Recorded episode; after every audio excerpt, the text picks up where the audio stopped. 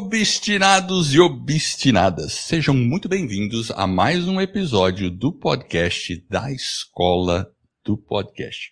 E hoje eu tenho o prazer de conversar com a Helena Carvalho Sampaio, ela que é nutricionista de formação e professora de pós-graduação na parte de saúde coletiva, lá na Universidade Estadual do Ceará. E ela é responsável por disciplinas de letramento em saúde, nutrição e doenças, olha só, cronodegenerativas. Eu estou falando como especialista aqui. E assim, além de, disso, ela é aluna da Escola do Podcast e tem dois podcasts. Não bastava um, ela tem dois. Um é o podcast da Rebraus. Ela vai explicar que é a Rede Brasileira de Letramento em Saúde. E o outro é um podcast que chama Meu Nutri Guia. Tem vinte e seis episódios programados, finalizados e iniciou lá em dezembro de dois mil e vinte e um e faz semanalmente. Helena, muito obrigado por estar aqui, por ter aceito esse convite para a gente conversar. E, e me conta uma coisa, assim, já para a gente dar o pontapé inicial. Como é que começou esse negócio de podcast na sua vida, hein? Bom, primeiro, eu que agradeço o convite. Bom, Eduardo, é... ah, o podcast da minha vida começou com vocês. Só que eu cheguei em vocês pela minha prima, que eu acho que vocês conhecem, que é a Regina Maria Azevedo, que, é, que tem o podcast é, Entre em Si. Então, verdade. Lá quando vocês foram para Campus Party, ela falou, olha, tem uns, ela chama vocês de meninos, viu? Tem uns meninos aí que estão falando uns negócios bem... Ela já estava, na época, querendo, querendo fazer o podcast dela, né? Ela falou, tem uns meninos aí que estão fazendo um material muito bom, conteúdo excelente. Se eu fosse você, eu ouvia. Bom, eu vou lhe ser bem sincera. Naquela época, eu nunca tinha nem ouvido falar em podcast. Para falar a verdade, pode ser até que eu tenha ouvido, mas não entrou no meu radar. Então, sim, eu falei, podcast, vou ver. Bom, aí eu assisti vocês... E vocês fizeram, acho que, três dias ali, aí depois vocês já marcaram que quem tivesse interesse podia ir para o, o podcast do zero, né? E aí eu tive interesse e fui. A minha prima até hoje não acredita, que ela disse que eu não demonstrei interesse quando ela falou de vocês. Mas só que estava aqui, entrou no meu radar, entendeu? Aí pronto, aí eu fui fazer e me entusiasmei demais e falei, bom, eu era já da diretoria da Rede Brasileira de Letramento em Saúde, eu falei, olha, quer saber de uma coisa? Eu vou tentar fazer um podcast para Rebraus. E foi assim que começou. Eu peguei as suas aulas, não entrei imediatamente naquela semana que você termina a semana entrando no ar, porque eu precisava de um aval da diretoria, né?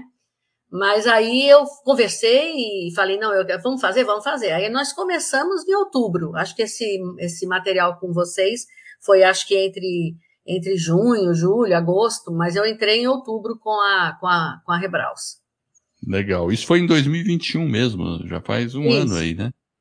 Isso. Legal. Foi, e... foi dois mil e vinte, outubro de dois mil e vinte ah. nós começamos, estou entrando no terceiro ano agora.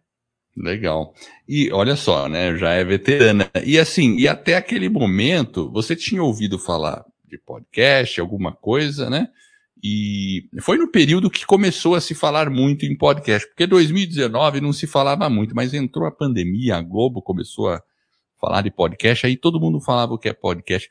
Mas você tinha aquele entendimento de como funcionava o podcast e tal? Como é que foi isso? Porque no começo é uma coisa meio esquisita, não é não? Como é que era para você? Muito esquisito. Eu não tinha a menor ideia, não. Não tinha ideia de como é que funcionava, como é que fazia. Para mim era um bicho de sete cabeças, até que vocês começaram a, a descascar a coisa. Vocês foram descascando, descascando. Eu não vou dizer para você que eu sou uma veterana é, tarimbada hoje, não sou. Mas eu, vocês foram descascando e eu fui...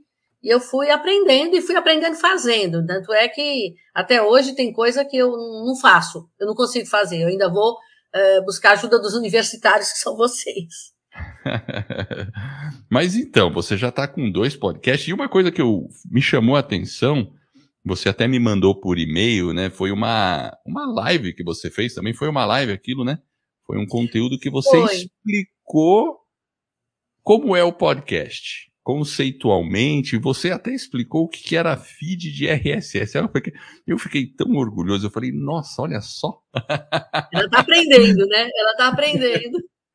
Porque, assim, quando a gente fala de feed de R S S, a maioria das pessoas falam que que é isso, né? E não é uma coisa muito simples de explicar no começo. Eu confesso que eu, quando eu não sabia o que era podcast, eu é como é que eu faço para a Apple? Como é que eu faço para ele aparecer no Spotify? Como é que eu faço ele aparecer nesses locais? Deve ser muito difícil. Eu imagino que é algo que tinha que, sei lá, e vinha, ia vir o pessoal lá da Apple me entrevistar para saber se o meu podcast poderia aparecer lá na plataforma deles, tal, né? Alguma coisa assim, né? E depois eu fui aprendendo também. E, e para você foi também assim? Você ficou surpresa? Pegou fácil toda essa, essa, essa teoria, todo esse conceito? Não vou dizer para você que eu peguei fácil, não, mas eu, eu fui pegando, né? Estou pegando ainda, né? É, essa live que você falou, eu fui falar de podcast no contexto de fazer um podcast letrado em saúde, né? Que era exatamente para quando você quer dar um conteúdo educativo que siga os fundamentos dessa coisa de tornar a comunicação mais óbvia para as pessoas entenderem melhor, que é assim que a gente Sim. trabalha com, no meu caso, usuários dos sistemas de saúde, né? O meu segundo podcast, inclusive, foi isso. Ele só foi programado para vinte e seis episódios, mas eu peguei um financiamento do C N P q numa pesquisa, e aí eu, uma das atividades que eu coloquei era fazer um podcast para ensinar a população a usar o Guia Alimentar da População Brasileira. Então, a gente fez esses episódios lá. Eu ainda pretendo retomá-lo, mas o, o, o financiamento da pesquisa, ele estava prevendo apenas esses vinte e seis episódios mesmo, sabe? Mas eu quero continuar, ele está lá e é isso que eu quero continuar, né? Agora, o Poxa, da Rebraus... Você falou uma coisa... Nossa, você falou uma coisa importante. Então, significa assim, que o podcast, esse segundo podcast que, você, que é o Nutri Guia, você conseguiu o recurso para fazer ele. Sim, através de um, eu fiz, eu projeto, de um projeto de pesquisa. Isso, exatamente. Eu entrei com um projeto de pesquisa no C N P q. Nesse projeto, eu coloquei na pauta de atividades um, alguns vídeos e coloquei episódios de podcast. Eles só deram, eles só deram financiamento para vinte projetos no Brasil. Eu fui uma felizarda de ter conseguido. E aí nós pois finalizamos... É, que legal. Você sabe que meu, meu pai, ele professor universitário também, ele já, já faleceu, mas ele sempre tinha muitos projetos no C N P q que ele entrava para fazer o trabalho, que envolvia vários custos, né? Viagem, deslocamento, ah, pesquisa, tempo e tal, e isso conseguia é, uma remuneração, vamos dizer, para o projeto que você está fazendo. Então você conseguiu isso. É, é... Consegui sim, então, quer foi dizer, muito bom. Pô, isso é importante para os professores, para quem está no mundo acadêmico, então esse é um caminho que é uma possibilidade. Sim, eu criei agora, Eduardo, uma linha de pesquisa lá comigo, nos meus alunos, eu estou fazendo os projetos de dissertação, alguns estão desenvolvendo podcast. Pretensiosa eu, né? De achar que eu vou ensinar, mas eu tô, eu tô tentando. Os meus podcasts, eles são totalmente diferentes um do outro, porque o da Rebraus, ele é feito para profissional. Então, a maneira ah. da gente falar e tudo mais é mais, é mais, é mais complicada, porque é para o profissional usar letramento na sua prática clínica. O do Nutri Guia, não. Ele é para a população mesmo. Entendeu? Então, pra são duas linguagens bem diferentes. Totalmente diferentes, totalmente. E Pô, foi legal. muito gratificante Nossa, fazer, viu? Foi muito gratificante fazer e está sendo. Eu estou gostando muito. Pô, que legal. E assim, eu fico animado porque assim, a gente tem dentro do nosso público muitas pessoas que são professores, até da academia mesmo, né? Professores universitários e tudo mais, né? Então assim, é, eu fico feliz de ouvir que é possível você é, conseguir recurso para criar um projeto. E o podcast, eu acho que para quem está na área de ensino, pô, é uma ferramenta muito interessante para você colocar algo para fora, ou até uma pesquisa, ou um trabalho, ou complementar uma publicação, e a, a, em vez de ser apenas uma publicação impressa numa revista ou alguma coisa assim, técnica, que às vezes ninguém fica vendo lá, você faz numa, numa mídia que seja mais abrangente, né? Exatamente, concordo plenamente. Estou muito entusiasmada com esse aspecto. Uma aluna minha vai defender a dissertação a semana que vem e ela fez um podcast que ela vai botar no ar ainda, não botou, porque tem que esperar a aprovação da banca, mas é o Engolindo Fácil. Ela está fazendo para idoso que tem dificuldade de engolir. E ela, ela é uma fonoaudióloga. Olha Bem só, interessante. Né? Eu tô, tô me apaixonando e tô botando meus alunos para fazer. Poxa, que legal. É uma ótima notícia. Agora, vamos lá. Quando você começou o podcast, na hora de ter que pôr a mão na massa, porque uma coisa é criar o planejamento, tá escrevendo. Aí tem que chegar naquela hora de gravar, de fazer ele na prática. Como é que foi? O que, que você usou de equipamento? Bom, aí vem o meu amadorismo. Eu usei e ainda uso só o celular. Olha só, mas você, você vê... gravando você... no Anchor, eu faço tudo no Anchor via celular e gravo com os meus convidados via WhatsApp. Olha que legal. Mas você sabe que tem muita gente que faz isso? Assim, tem até podcast que tem, assim, que são grandes, né? É, grandes, não, até podcast grande. Eu já vi, por exemplo, lá na, você falou da Campus Party, né? Que a gente apareceu. Tinha outras pessoas na Campus Party falando sobre podcast. E tinha um rapaz lá, eu esqueci o nome dele, mas ele ia o podcast tudo com áudio de WhatsApp. Ele mandava e você ia escutar. Você não, não fala que era WhatsApp. Você fala, não, não é possível. Ele gravou no estúdio. É, parecia assim, porque você... Se você tem um celular, isso que eu digo para as pessoas, hoje o celular, eles estão melhorando a captação. E se você capta num ambiente relativamente controlado, sem muito barulho, dá para fazer um ótimo trabalho, só captando com o celular. E o Anchor está cada dia melhorando as funcionalidades. Então, às vezes o pessoal não acredita que dá para fazer só com o celular, mas é possível, você já está provando que é, né? É, são dois anos. Eu estou tentando ver se eu, se eu arrisco e um pouco mais. Eu sou dos sessenta a mais, né? Eu tenho que arriscar ir para umas tecnologias melhores, saber ver se eu consigo manejar as tecnologias melhores, né? De vez em quando eu tenho problema lá com a gravação. Mas tô, tô, tô indo. No momento, realmente, só é o celular mesmo. Legal. Mas olha, veja só. Usando só o celular... E, se a gente pensar bem, o celular hoje, a gente fala só o celular... Mas o processamento que esse negócio aqui tem é muito maior do que tinha todos os computadores da NASA para lançar o homem à lua lá. Quando lançar o primeiro homem, né? Então a gente tem, a gente tem um estúdio de gravação aqui na mão. E a gente não sabe. Mas a gente tem. Às vezes as pessoas dizem, ah, não é só um celular, não é... Enfim, né? E, e, e... Então assim, eu, eu fico feliz quando as pessoas fazem, e não só apenas fazem, mas... geram resultados, né? Porque você gerou dois podcasts e ainda conseguiu é, é, é, essa questão aí com o C N P Q, né? Para ter uma, uma verba para fazer isso, né? Então eu acho que é muito legal. E assim, você teve alguma dificuldade? Qual foi o ponto assim que mais pegou para você na hora de fazer o podcast? Perrengue, né? Como a gente fala assim, porque nem tudo é flores, né? Sempre tem aquele perrengue, aquela dificuldade. Qual foi o ponto de mais dificuldade para você? Então, no meu Nutri Guia, eu falo sozinha. Então, é, teve, um, teve seis episódios lá que uma aluna minha falou, mas eu ensinei, ela fez como eu. Sozinho dá menos perrengue. No podcast da Rebraus, raramente eu falo sozinha. Em geral, eu tenho convidados. E aí, sim, é o terror que acontece, porque às vezes... É, por exemplo, entre o protetor de tela do celular do convidado, a voz dele desaparece, que é uma coisa que eu não sabia.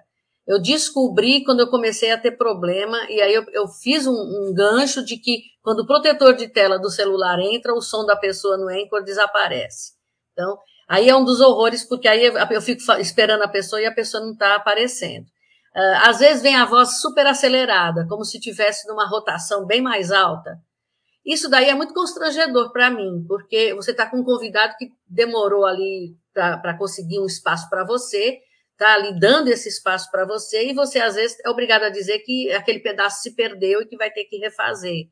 Aí é, é chato, né? Você fica com vergonha, né? Então, os meus Verdade. problemas ainda continuam acontecendo. Eu lá na academia, no, no Zoom da academia, eu ainda pedi a ajuda dos, dos meninos que estão como alunos como eu, para pegar alguma coisa para eu tentar fazer diferente, me deram a ideia do, do Zencastr, vocês falaram do StreamYard, eu quero tentar fazer alguma coisa, que não aconteça tanto isso, acontece com frequência. Quem for ouvir o podcast da Rebraus vai ver que aparecem uns barulhos, aparecem umas comidas da última letrinha da palavra, sabe? Não está comprometendo Sim. a compreensão dele, mas fica feio, né? Fica feio, fica pouco profissional, né? É, isso pode, com certeza, né? Porque você não está conseguindo controlar tudo o que acontece numa transmissão e com seu convidado. Então, a gente já teve, né? E, e todo podcaster que é podcaster sempre passa por perrengue, até os grandes, viu? Não acha que é só com você, não. Tem muitos podcasters grandes que também perderam, perde conteúdo, grava tudo, descobre que não gravou nada, sabe assim? Então, a gente... É, é, Claro que tem algumas ferramentas que ajudam a ter maior confiabilidade. É, e, claro, a edição sempre pode ajudar a salvar um pouquinho, né? Porque aí você... Às vezes não, às vezes você perde o conteúdo. Por exemplo, eu conheço podcasters que gravaram por uma hora, quando terminou, descobriu que não gravou uma palavra sequer. Oh, meu Deus! Agora, imagina você chegar para o seu convidado e falar, sabe aquela uma hora que a gente ficou conversando? Não gravou. É duro, né? É, muito Aí ruim. é duro. E, e, e, e por incrível que pareça, nesse caso, a pessoa aceitou gravar de novo. Só que a segunda vez parece que não ficou tão legal. E sabe é por porque, quê? É porque a pessoa não volta mais àquela, àquele feeling daquela, daquela relação que estava tendo naquele momento, né? Já aconteceu Exato. Isso comigo. Fica mais frio, Exato. Né? O episódio. Fica, porque você já sabe as perguntas, já sabe as respostas, não tem, por exemplo, você falou do C N P Q aí e tal, pra mim foi uma surpresa, eu não sabia disso. Se a gente repete essas entrevistas, eu vou ter que fingir surpresa, tá entendendo? Já não é a mesma coisa, né? Aí, aí talvez seja melhor nem fingir, simplesmente falar que ok, tal, e, e levar o assunto. Mas a naturalidade às vezes se perde quando você tem que regravar. Por isso que a gente sempre fala para as pessoas é, tomarem cuidado com essa questão, né, de, de não perder, principalmente no caso de entrevista, né? Então, o seu maior perrengue foi esse, né? Agora... Foi e está sendo, né? Porque eu não corrigi ainda o meu amadorismo de não ter, de, de aprender a mexer com uma... Aprender a mexer com uma, com uma, uma mídia um, de edição. Eu tô, tô realmente me esforçando. Vou chegar lá, mas não cheguei ainda. Eu tenho certeza que você vai chegar lá. Assim, a gente, hoje, a gente tem que ficar feliz. Por quê? Porque a gente tem muito recurso. Pra, a, a tecnologia tem, você, você comentou aí, tem o Zencastr, tem o Squadcast, tem o próprio Zoom, tem o StreamYard, tem muitas ferramentas que estão surgindo. E outra coisa legal, né, que eu acho muito, muito, muito legal, que a pandemia trouxe um pouco isso, é que, pensa bem, antes... Você não via Rede Globo ou essas grandes emissoras fazendo transmissão com uma pessoa segurando um celular do outro lado. Era raro a gente ver isso. Quando entrou, todo mundo teve que ficar afastado, aí os jornalistas tudo em casa fazendo, foninho de ouvido, né? Concorda? Assim, a gente quebrou um pouco aquele... É, trouxe um pouco mais perto do que a gente está fazendo aqui, se você perceber, né? Então... E, e, e o mundo percebeu que existem ferramentas que vai funcionar e, e o que vale é o conteúdo mesmo, né? Então, é, e cada vez vai estar tá vindo mais ferramentas para a gente utilizar, né? Então, eu acho que basta você escolher uma dessas ferramentas que você vai ver, vai é, é outro nível aí. Agora, vamos lá, o que, que te deixa mais motivada hoje para fazer o podcast? Ah, é atingir as pessoas, despertar o interesse, fazer as pessoas refletirem nos assuntos que a gente está abordando, é, o entusiasmo de pessoas que não tinham nem o hábito de ouvir podcast e passaram a querer ouvir os da Rebraus, e aí ao ouvir os das, o da Rebraus, eles escutam outros também, porque daí eles pegam o gosto de ver a, a, as vantagens, as funcionalidades de um podcast. Isso aí tem, tem me deixado extremamente gratificada, sabe? E assim, para nós, que o letramento em saúde é uma coisa que é muito pouco abordada ainda no Brasil, para nós foi uma coisa maravilhosa para a Rebraus, porque o podcast é a atividade que quinzenalmente está trazendo um pouco de conteúdo para quem trabalha com saúde. Então, é, é, me gratifica isso aí, sabe? O ano que vem, a, a, a nossa diretoria muda, então provavelmente não serei eu que, que farei o podcast da Rebraus. Mas eu com certeza eu vou enveredar, vou continuar, eu vou encontrar outros caminhos. Poxa, que legal. E, e, e assim, como é que tem sido então? Então você está percebendo essa repercussão, tudo, né? E você teve assim feedbacks direto, assim? Como é que foi isso? Eu tenho os feedbacks das pessoas. As pessoas que são entrevistadas, elas divulgam nas mídias sociais delas. Elas é, entram em contato comigo para me pedir referência de algum outro, pode, algum outro episódio que tenha, que tenha a ver com a profissão deles. E, e assim, é muita gente se sugerindo, assim, é, olha, eu quero voltar, eu quero voltar a falar com você, me, eu gostaria muito de abordar tal assunto, você não acha que vai interessar? Então, quer dizer, as pessoas estão motivadas a contribuir e a se doar naquele tempo que a gente conversa. Eu nem botei tempo no podcast da Rebraus. Eu deixei livre, tem uns que são de vinte minutos, tem uns que são de uma hora. Eu deixei para a pessoa deitar e rolar ali no que quiser falar mesmo. Entendi. Explica um pouquinho para a gente o que, que é a Rebraus, o que, que é esse, esse tema, se falar de saúde e tal, qual que é o objetivo desse podcast? Pronto. Ah, o letramento em saúde é a, é a habilidade que as pessoas têm de conseguir acessar uma informação, entender essa informação, avaliar se essa informação é boa para si mesma e aplicar isso no seu dia a dia. Isso que é o letramento em saúde. Isso aí só acontece, essa habilidade só se desenvolve se os profissionais de saúde fizerem o processo de comunicação de um jeito que viabilize isso. Quer dizer, uma coisa bem simples, que é uma coisa que a gente sempre diz, normalmente quando você vai para um consultório de alguém, ou mesmo numa aula, a pessoa pergunta alguma dúvida, não é? Qual é a resposta? Verdade. Sim ou não? Sim ou não? Isso é uma das coisas contra o fundamento do letramento em saúde. Não dá para dizer sim ou não. Você tem que fazer uma pergunta assim. Eu quero ter certeza que eu te expliquei direito. Repete com as suas palavras para mim o que, que você entendeu. Porque daí a gente cons- consegue entender onde é que estão os nós da compreensão e consegue repetir de outro jeito a informação. Então, o Brasil começou a, a mexer com isso lá para dois mil e nove, dois mil e dez, mas muito lentamente. Então, quando foi agora em dois mil e dezenove, foi criada uma rede brasileira para trabalhar e divulgar o letramento em saúde no Brasil, com alguns pesquisadores de alguns locais. Eu entrei pelo Ceará, tem o pessoal de Goiás, entrou o pessoal de São Paulo, e aí nessa rede a gente, a gente já fez uh, um encontro e duas conferências, são conferências anuais, e tem esse podcast, então, que fica de quinze em quinze dias, trazendo algum conteúdo da área. Às vezes é a experiência de alguém que trabalhou com isso, às vezes é uma, uma parte teórica mesmo, essa que eu falei agora, de você ensinar de volta, quer dizer, pedir para a pessoa repetir. Às vezes a gente teve um episódio lá que falou sobre isso, explicou como é que a pessoa pode fazer isso é, de uma maneira mais legal com, com, com, com quem estiver sendo atendido. Então, nós estamos indo por aí na rede. Pô, que legal. Então, isso é um podcast bem voltado para o profissional de saúde que está ali atendendo as pessoas e para ter aquele atendimento é, otimizado. Né? Isso, exatamente. De uma, de uma forma mais humana e, e, e mais né, receptiva, né? Alguma, e, e entendendo mais o, o paciente ou o cliente. É isso, né? É isso, exatamente isso. É exatamente isso. Pô, que, que, legal, que legal. Eu nem imaginava, assim, que... Claro, você já tinha falado sobre isso pra gente, mas, é, é assim, às vezes a gente desconhece o que, que existe por aí, né? O que, que tem, né? O que, que está sendo feito. Isso é um trabalho interessante. E o que você falou aí de, ah, alguma dúvida? Realmente, né? Esse negócio de, ah, alguma dúvida? É aquele negócio assim, pronto, pessoal, não pergunta mais nada porque acabou. É quase isso, né? Não é um é. convite para perguntar, né? É, é, é tipo um convite. Agora vem o coffee break, né? Alguma dúvida? É. Não, então vamos sair pro coffee break, sei lá. Mas é, é, é bem legal essa observação que você fez. Bom, esse é o, o da Rebraus, né? Agora, o que você faz Nutri Guia, qual que é a pegada dele? Esse ah. é um projeto pessoal seu ou, ou tem a ver também com a Rebraus? Como é que é?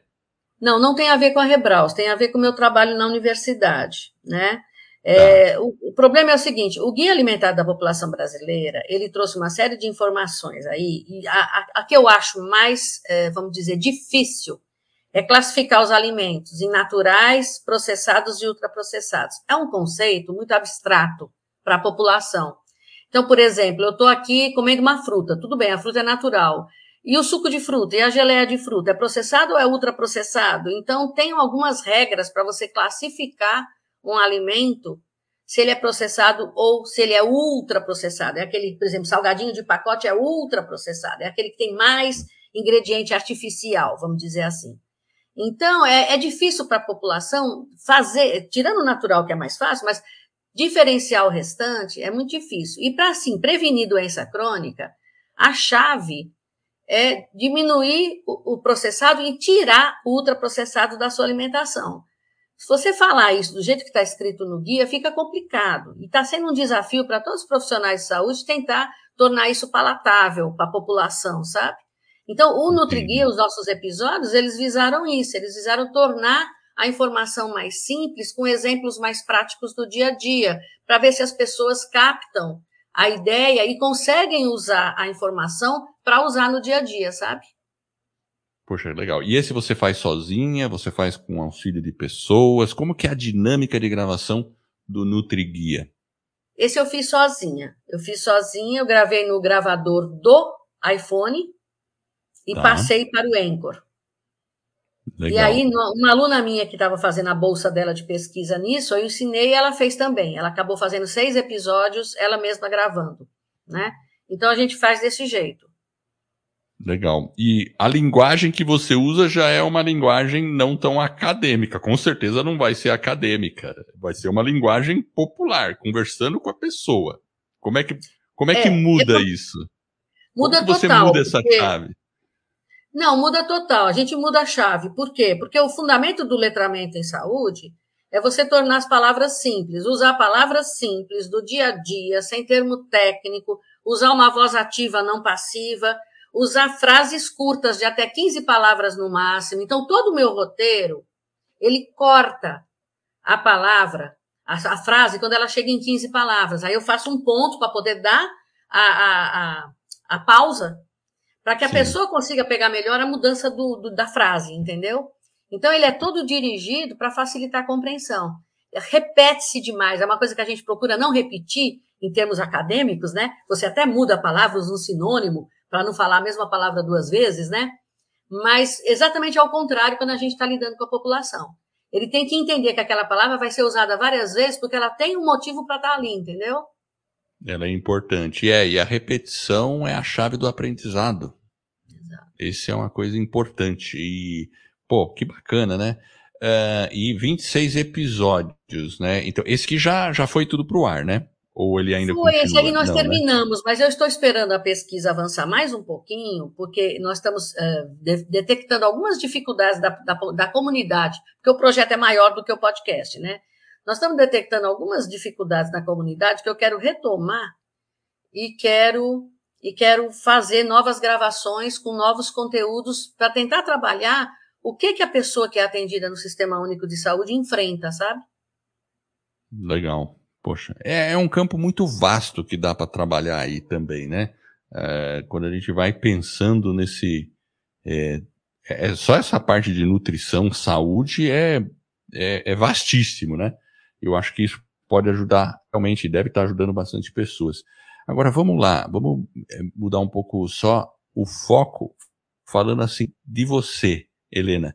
Qual que é a característica que você acha que você, que, que, é, que você tem ou que é necessária para um podcaster conseguir ter um podcast, executar? Qual que é a característica mais importante que permite você é, ter esses podcasts ou ter essas realizações? Bom... É, meus pais, principalmente meu pai, sempre disse, e algumas professoras que eram muito admiradas por mim, tanto no colégio como na faculdade, sempre disseram, você precisa acreditar que você pode, né?